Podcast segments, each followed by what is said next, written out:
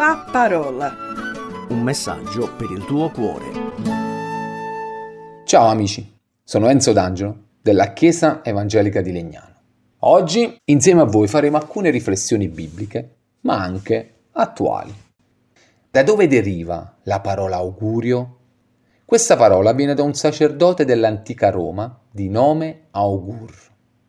L'augur era un sacerdote dell'antica Roma che aveva il compito di interpretare la volontà degli dei osservando il volo degli uccelli, a partire dalla loro tipologia, dalla direzione del loro volo, dal fatto che volassero da soli o in gruppo o dal tipo di versi che emettevano.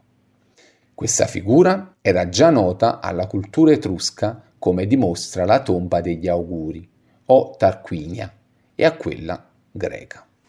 L'augur aveva un bastone ricurvo a forma di punto interrogativo che si chiama Lituo. La loro carica di sacerdote era a vita ed erano molto venerati, al punto per chi li offendeva era prevista la pena di morte. Come notiamo, ogni volta che facciamo gli auguri a qualcuno, noi menzioniamo un sacerdote pagano, venerato, che leggeva la volontà degli dei. Ma siccome c'è un solo Dio, ed è il creatore del cielo e della terra e di tutto ciò che essa contiene, non esiste nessun altro Dio oltre al creatore. Tutti gli altri sono idoli. Augurio significa speranza in qualcosa, auspicio. Infatti, questo sacerdote venerato aveva nella mano un bastone curvo che rappresentava un punto interrogativo.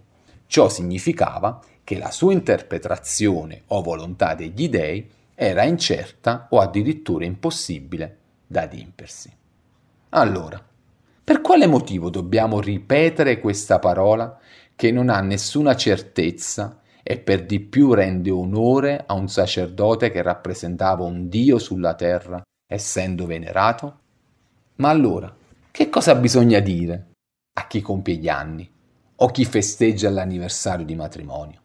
O come ricambiare per educazione gli auguri di qualcuno?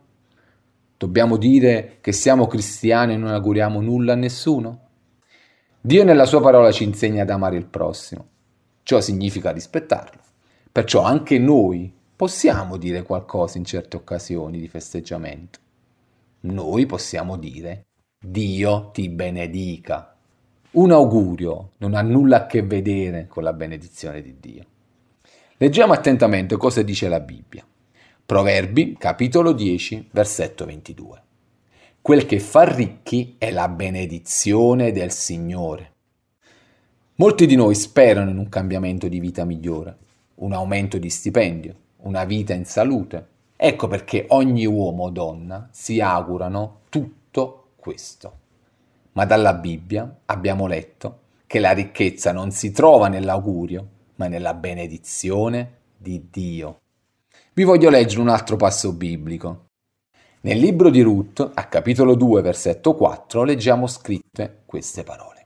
Ed ecco che Boaz giunse da Betlemme e disse ai mietitori, il Signore sia con voi.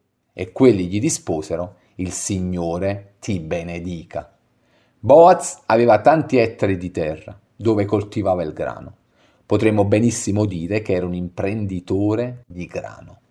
Egli ogni mattina quando arrivava sul posto di lavoro diceva ai suoi operari «Il Signore sia con voi». Chi di noi non desidererebbe avere un titolare che chiede la benedizione di Dio sui suoi operai? Boaz non fa nessun augurio perché lui è consapevole del fatto che solo la benedizione di Dio fa prosperare. L'uomo non deve sperare in quell'augurio che gli viene rivolto, ma piuttosto deve cercare la benedizione di Dio. Nella Bibbia ci sono molti esempi di uomini e donne che sono state benedette da Dio e hanno goduto di varie ricchezze, che non necessariamente si parla di soldi o di potere. La prima benedizione che troviamo nella Bibbia si trova in Genesi, a capitolo due, versetto ventiquattro. Ed è la benedizione che viene fatta ai primi uomini, Adamo ed Eva. Perciò l'uomo lascerà suo padre e sua madre e si unirà a sua moglie, e saranno una stessa carne. Genesi due, ventiquattro. Dio benedice il matrimonio. Questa stupenda relazione tra due persone sconosciute tra loro, che col tempo diventa un'unione intima e unita. Lo so, caro ascoltatore, che starai chiedendo o ti starai domandando: allora come mai molti matrimoni non vanno in rovina se c'è la benedizione del Signore? Anch'io me lo sono chiesto tempo fa e la risposta mi è arrivata.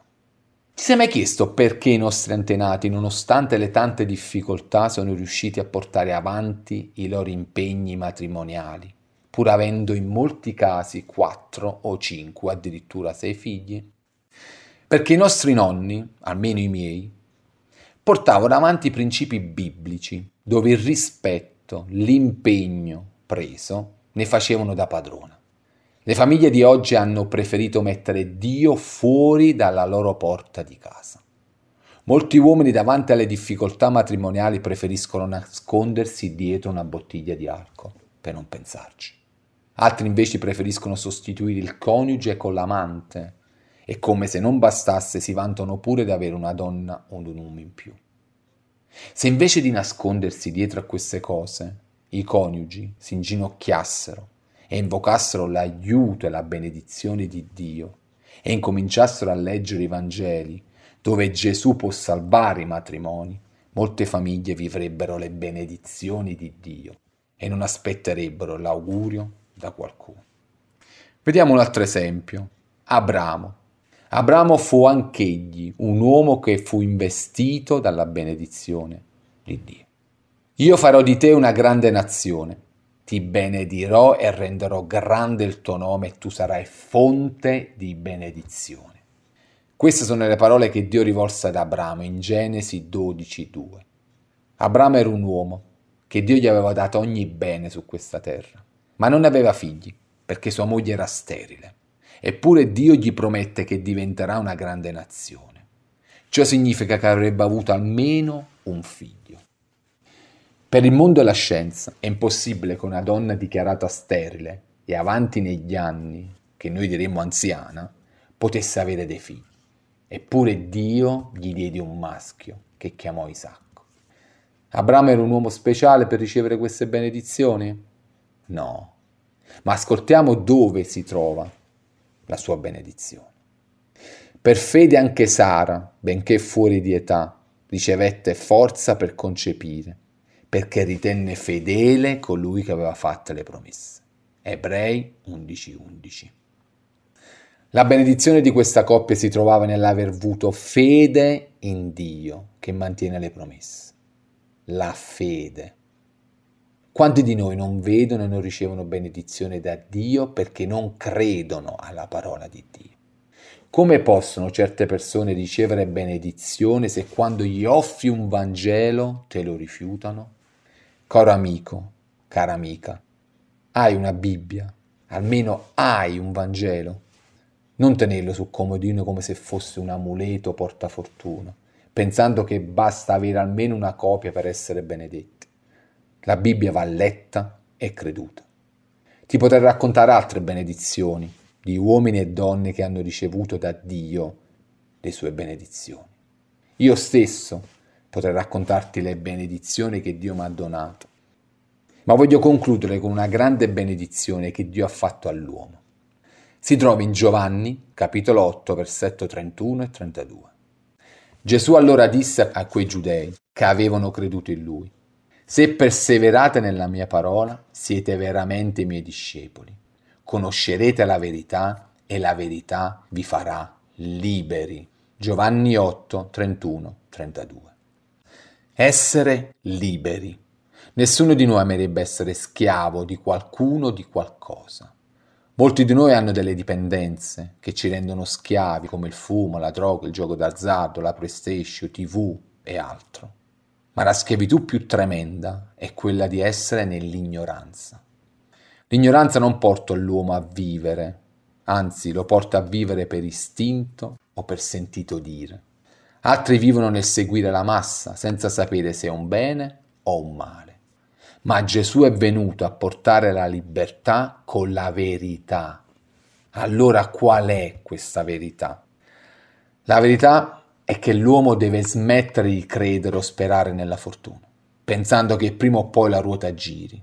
Gesù desidera benedirti e non augurarti qualcosa.